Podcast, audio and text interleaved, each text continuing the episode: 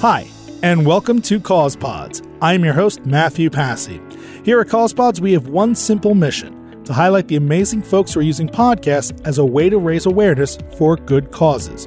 Whether it's a nonprofit they work with, a charity they support, a social justice campaign they're championing, a medical condition they're battling, or someone who's just looking to make a positive impact on their local community, state, country, or the world. These are podcasters with a positive mission. Along with raising awareness for our guests' favorite cause, we're also going to see if we can raise some money to support their efforts. So make sure you check out the show notes for each episode at causepods.org to learn more about what they're doing and how to help them achieve their goals.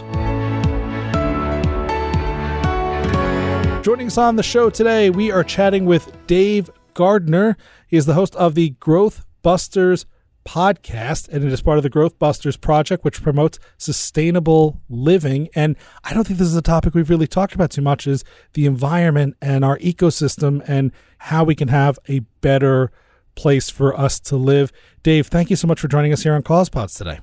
Thanks for having me. Great to be here. So, take us back. How did you get into this type of work? Why sustainable living? Like, take us to the very beginning. What brought you here? Well, I'll try to make that the short version of that story. really, about 15 years or so ago, I became concerned. I live in the American West. I live south of Denver, Colorado, and the front range of Colorado is a huge population growth magnet. And yet, all over the American West, we're challenged by water supply issues. We do not have the water to meet the needs of the current population and agriculture that happens in the American West. And yet, what I was observing was that the city I lived in and most of the cities in the West kind of gauged their success by how fast they were growing.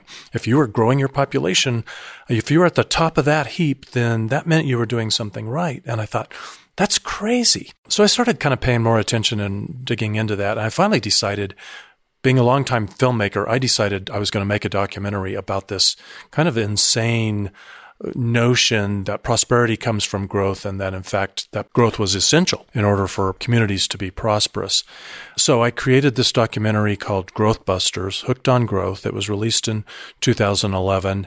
And of course, early on, I thought it was going to be about population growth. But as I researched that project, I discovered that our myths and our obsessions with growth really are two sided. One of them is about population growth and the other is about economic growth. As you well know, you don't get elected or stay in office if you don't promise and deliver robust economic growth. And yet it turns out if you've just got one planet to work with, you actually cannot indefinitely grow your economy. Impossible. So I made that documentary and that led to the Growthbusters project and eventually to the Growthbusters podcast. What you were saying that you can indefinitely grow your economy. I mean, there's plenty of robust economic growth potential in sustainable living. There's plenty of money to be made in putting up solar panels, windmills. I can't think of the name of the systems, but the ones that send the water underground to cool down, geothermal systems for your housing. Yeah, so I mean, there's plenty of money to be made in making the planet a better place. At least we'd like to think so. yeah, you're talking about growing the cleaner, smaller footprint activities in our economy, while meanwhile we need to be shrinking the things that have a huge footprint, especially a carbon footprint. So that's definitely a big part of the conversations we have on the Growth Busters podcast. Well, and so you did the documentary, and I'm assuming it's still out there. People can find it and check it out if they're curious and they're listening to this and they think it's great. But so then why from there did you decide I should do a podcast? Well, every person on the planet hasn't seen the documentary yet. That's it in a nutshell. I mean, really, I just decided that this was my calling in life. This was the main reason I walked the planet is that my job is to make it okay to question the mythology that's grown up around growth. Really only for a couple of hundred years have we been in this super growth mode, but we've kind of got this assumption that that's the final answer that that's the way human civilization is supposed to run. And so I continue to try to get the film seen, but there are other ways to educate the public. And, and you know, actually, an interesting thing that I think podcasters or people thinking about podcasting will find this noteworthy, and that is I've got a great YouTube channel, the Growthbusters YouTube channel, and we make a new short film once a year or so so I continue to dabble in filmmaking, but what I've discovered is the audience for a YouTube video, how much patience do they have? They want that video to be two minutes long. They won't sit at their device and watch a video for more than a minute or two. That deprives people of the opportunity to really dig deep into a lot of subjects. The one place that's left where people will consume longer, deeper conversations is podcasting because they can be multitasking. They can be gardening. They can be commuting. They can be exercising. So they still have the patience to listen to something that's 20, 40, or even, as you know, three hours long. and so, so I turned to podcasting in order to find that thoughtful audience that's curious enough to dig deep. Do you find that beyond just the fact that the audience is a little bit more receptive to longer form content, they have a little bit more patience, do you find that audio helps you convey your message or tell your story in a way that is different, unique from being able to tell it in video. Not to say that as a whole audio is more effective, but that there are parts that are more effective in audio versus parts that are more effective as video? You know, people in the film business know that audio is really more important than the picture. we put a lot of energy and uh, we put a lot of focus on the soundtrack of a film or a television show because it does have so much emotional power. So, sure, that would carry into if I had to pick just one, if I could just show you pictures or I could just throw audio at you, I would pick audio because there is a lot more power there. But more important to me, has been just trying to be cost effective in the nonprofit world. We never have enough money to do what we really would like to be able to do. And I can create a half hour of audio content much more quickly than I can create a half hour of video content. If I'm going to do a half hour video, shoot, that could take me a month. you can do a half hour of great podcast in half a day. Or in a half hour yeah, actually, true. but if you've been podcasting long, you soon learn there's a lot of hidden time sinks involved in prep and post production. Well, and so I mean, coming with a media background, I suppose that podcasting wasn't a massive challenge, like you said. There was a big focus on audio as part of your video production. But were there things about podcasting that were unique, or were there challenges that you saw in the beginning that tripped you up, or that you learned something special that you wanted to share?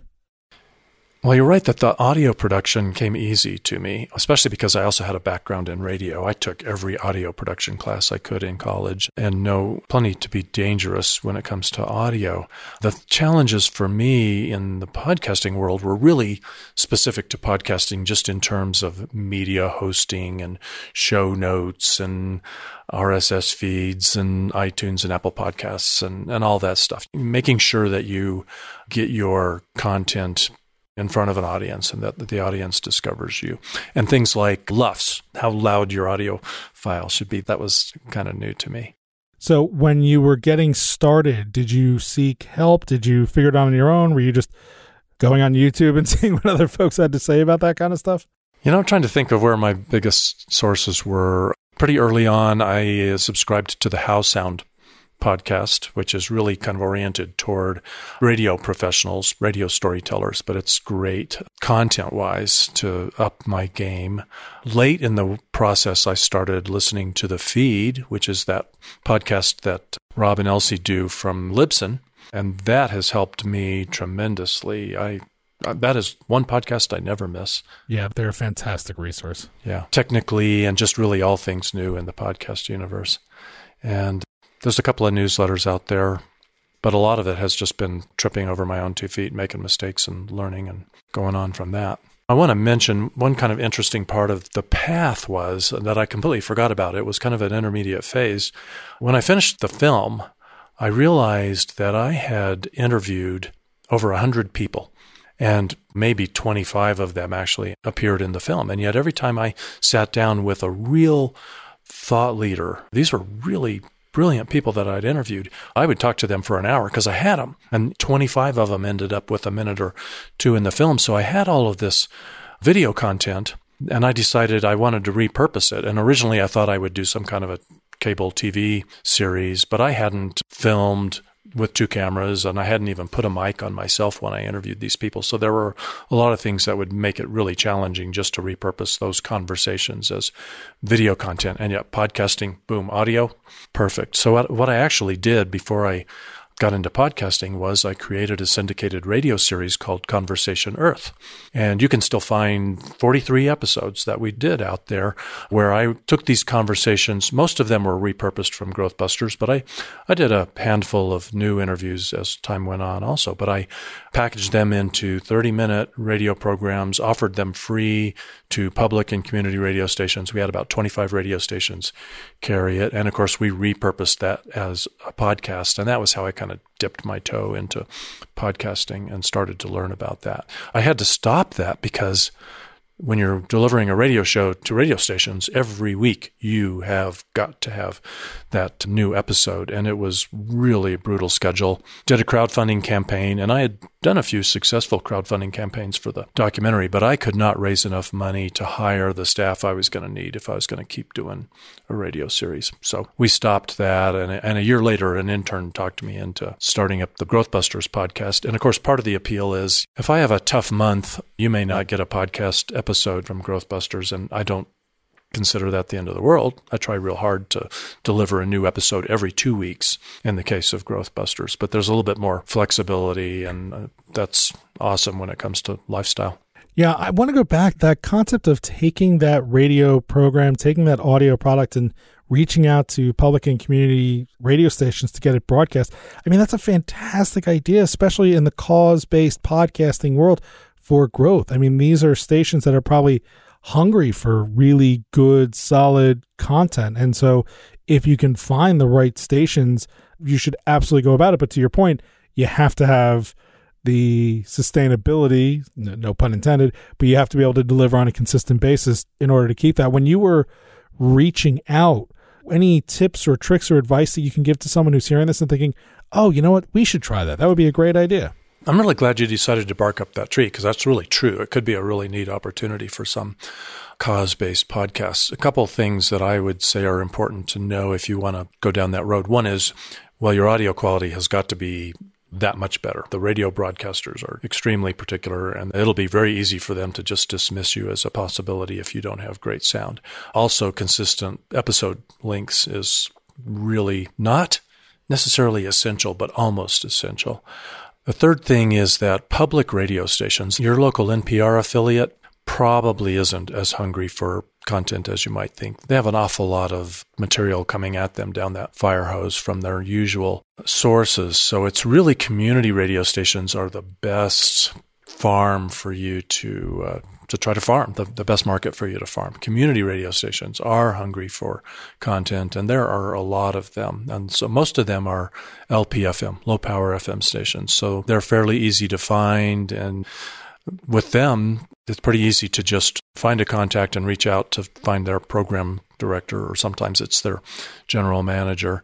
And another thing that was really useful for me was because I had actually programmed a community radio station for a few years, I got distracted. I learned about the Pacifica Radio Network. And when I started producing Conversation Earth, Pacifica invited me to submit, as an independent producer, to submit that to the Pacifica Network. So it was a place automatically where I could put those episodes, and most of the community radio stations out there and other stations would discover it. And then the other good marketplace that podcasters considering this would want to know about is PRX, the Public Radio Exchange, prx.org. That is actually a place where you can publish podcasts and the general public can discover them. I don't think it's nearly as good as most of the podcast apps out there, but it is a place where some radio stations go to shop for content. So, besides making sure that you have higher quality audio so that those stations are willing to air it and putting it out on a consistent basis, so again, you can you know stay top of mind and you don't get swapped out for somebody else, or they'd be like, ah, this person's not reliable, we can't take it. Was there something else that you learned pretty quickly, or you wish you had done differently to capitalize on that opportunity? The one thing, it's it's kind of been a consistent story in my life. It was a problem with the film, the documentary, and it was a challenge with the Conversation Earth radio series was promotion. If you're making a documentary, half of your budget needs to be for promotion. You need to save half of your money. don't spend that on production. And most filmmakers don't do that. And once I stood up Conversation Earth, I did not have the, the funding really necessary to call on radio stations and really work hard to get it placed in those markets. So it was kind of a bootstrapped thing. And I think those are things where if you have the luxury of doing a little bit more upfront planning and you have the potential to tap some philanthropists, some major donors who might really like to get behind what you're doing. I think that's an opportunity to don't make the mistake I did and just jump in. Well, I, I suppose also it's important that, you know, they're airing your content. It's your 30, 40, 60 minutes, whatever airtime they're willing to give you. Take advantage of it. I mean, make sure that you are not wasting the station's time or the user's time with nonsense, but also, you know, take a few seconds here and there and remind folks this is who you are. This is what you'd like them to do hey, we're glad that you're enjoying Conversation Earth. Please head over to the website to learn more, or please go to the Growth Busters YouTube page to check out the documentary, right? Like, you don't have to be in your face about it, but you certainly want to make sure that you've got these people's ears, you've got their attention, get them to do what you want them to do. Yeah, and with those non-commercial radio broadcasters, you do have to be really careful. I had to do a little bit of research to make sure I used language that they would be comfortable with where it didn't seem overly commercial. And interestingly, Matthew, the Conversation Earth podcast is still out there, those 43 episodes. And if someone goes to the conversationearth.org website, they'll find an invitation to get on the email list. And so not a week goes by that I don't get new people who I know just discovered that content because they jump onto that email list. So that's pretty evergreen stuff. I wonder if also if it would make sense at some point to take the conversation Earth and, and feed that into the Growth Busters podcast as a way to keep more content coming out of that show and also drive more people to all of your various efforts that you have out there. You know, I think that's an interesting idea. And I sort of started to play with that just a little bit. just this last summer, I did a radio special made it a Conversation Earth one hour special called Welcome to Overshoot. Have a nice day.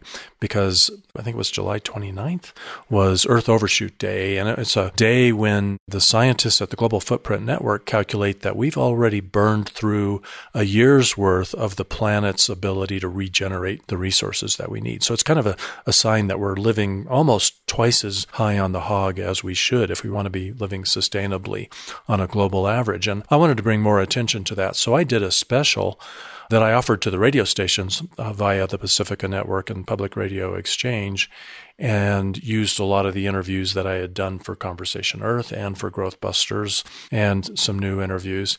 And as soon as we published that, we gave that to the radio stations about a month before the day so that they had time to work that into their schedules. And then closer to Earth Overshoot Day, we did a Growth Busters podcast about the subject. And we said, and we're going to give you a bonus episode right after we publish this. We're going to turn around and publish this Conversation Earth one hour special as a as an extra treat. So we definitely made that do double duty. That's great. And that's a great suggestion, by the way, to all of you other cause based podcasters out there who are thinking about how to turn older material, maybe like Dave, you've got some video content or you did some previous recordings, or maybe you tried a podcast a few years ago and it didn't quite work out and you're thinking about doing it again. All that content, if the timeliness of it hasn't expired, there's no reason you can't reuse it. Even if you're not airing the whole thing, maybe you're just going in and you're pulling short two, three, four, ten minute clips out of there and saying, there's this one piece of information that you know really stuck with us and we're going to go back to it. So we're bringing back blah, blah, blah from an old episode of yada, yada. And boom, there's more content for you to put out. So that is great advice. Yeah. And that's one good reason to do transcripts of your podcast episodes if you can afford to do that, because that makes it a lot easier for you to go back and find that stuff. Oh, absolutely. And you don't necessarily even have to do the full handwritten dollar plus a minute. You know, there's some good automated processes that will let you get a, a reasonable transcript for this kind of purpose. And so that's probably a great idea to spend a couple of bucks on a transcript versus 40 50 60 100 dollars on a transcript yeah i cringe when i think of how much money i used to spend on transcripts in, in my filmmaking days it's become a lot cheaper it's amazing how much we've spent on a lot of things back then. Then we look at today, we go, oh, I could do that now for 99 cents. Interesting. So all of this, everything that you do, the growth busters, the conversations, all these different things are all powered by citizen powered media. You want to tell us a little bit about this 501c3, the charity and what you guys are doing over there? Sure. When I started working on the film, I knew I needed a nonprofit so that I could get grant funding and donations. So the nonprofit I created was Citizen Powered Media. The reason it has that name is I was thinking once I'm going to be finished busting growth at some point and I'm going to want to move on. So I developed this mission, which was this is a company that's going to lend its media expertise to worthy causes out there. And uh, over the years, I have been approached by a number of worthy causes and have made films for other nonprofits, but mostly I don't have time to do that. So most of the time I have to say no. But that does serve as the parent company of the Conversation Earth efforts and the Growthbusters podcast today. And so it's it's really not a real robust website. If you go to citizenpoweredmedia.org, it'll give you links to go to growthbusters.org or growthbustersmovie.org or conversationearth.org where more of the content happens. But it's there and we run totally on donations. I don't have time to mess with foundations and grant applications these days. So we live pretty thinly, but we really depend on our fans who think that we're doing something important in the world. And I haven't happen to think that there is no more important issue on earth to human beings than trying to figure out how we can make human civilization last. And if we don't get into sustainable balance, then we're not going to last. Yeah, I think there's been this pushback on the concept of save the planet, save the planet, save the earth. And I always remember uh, George Carlin had a great stand up bit where he said, The earth will be fine. you know, the earth sees us as another virus or a bug. It'll shake us off one day, it'll do its thing, it'll grow back. But we need this planet. And we need this environment to work in a way that is, like you said, sustainable for us. We need clean water. We need clean air. We need temperature and climate that is reasonable for us to live in, that isn't producing record number of storms and hurricanes and flash floods and all these different things that are not a problem for the earth. The earth can survive a hurricane. We can't. And so sustainable living and protecting our environment is important. Everything else aside, if if we don't have a place for us to live, then everything else we want to do in the world, it's not going to matter, unfortunately. And the direction that things are going in right now is not the right one. So we really, really, really want to encourage everyone to take a look at Growth Busters check out the podcast. Take a look at Conversation Earth. It's an older project, but the content is still relevant. It's still good. It will still help you think about this important topic of our world, our environment, our ability to live on this planet. And truthfully, check out citizenpoweredmedia.org. Dave, I don't think you gave your website enough credit. It's a great looking website. It doesn't have a ton of features or fancy bells and whistles, but it looks great. It looks professional. It has links to all the different things that they are doing, and there's some really great work that's being done there, not just for the environment, but in other almost like a cause pods for good work for film and media projects. So we really want to encourage you. We'll have a link, of course, to all these different things that we've talked about. We'll have a donation link set up for Citizens Powered Media as well. And we just want to continue to encourage you, Dave, and thank you for everything that you're doing. And more importantly, thank you for taking a few minutes right now to join us on CausePods today. My pleasure. Thanks for what you're doing, Matthew. Appreciate the help. Thanks for listening to this episode of CausePods. Again, if you've been inspired by the work of our guests, please check out the show notes in your podcast app or at causepods.org. There you will find links to their work and a special donation link to support their favorite efforts. From there, you can also follow and subscribe to the show on Apple Podcasts, Google Podcasts, or wherever you enjoy your podcasts. And remember, if you have a cause pod and want to join me for an interview, please check out causepods.org and fill out the interview request form. If approved, we'll schedule you for a chat and share the amazing work you're doing with the CausePod audience. Thanks again, and see you next time on CausePods.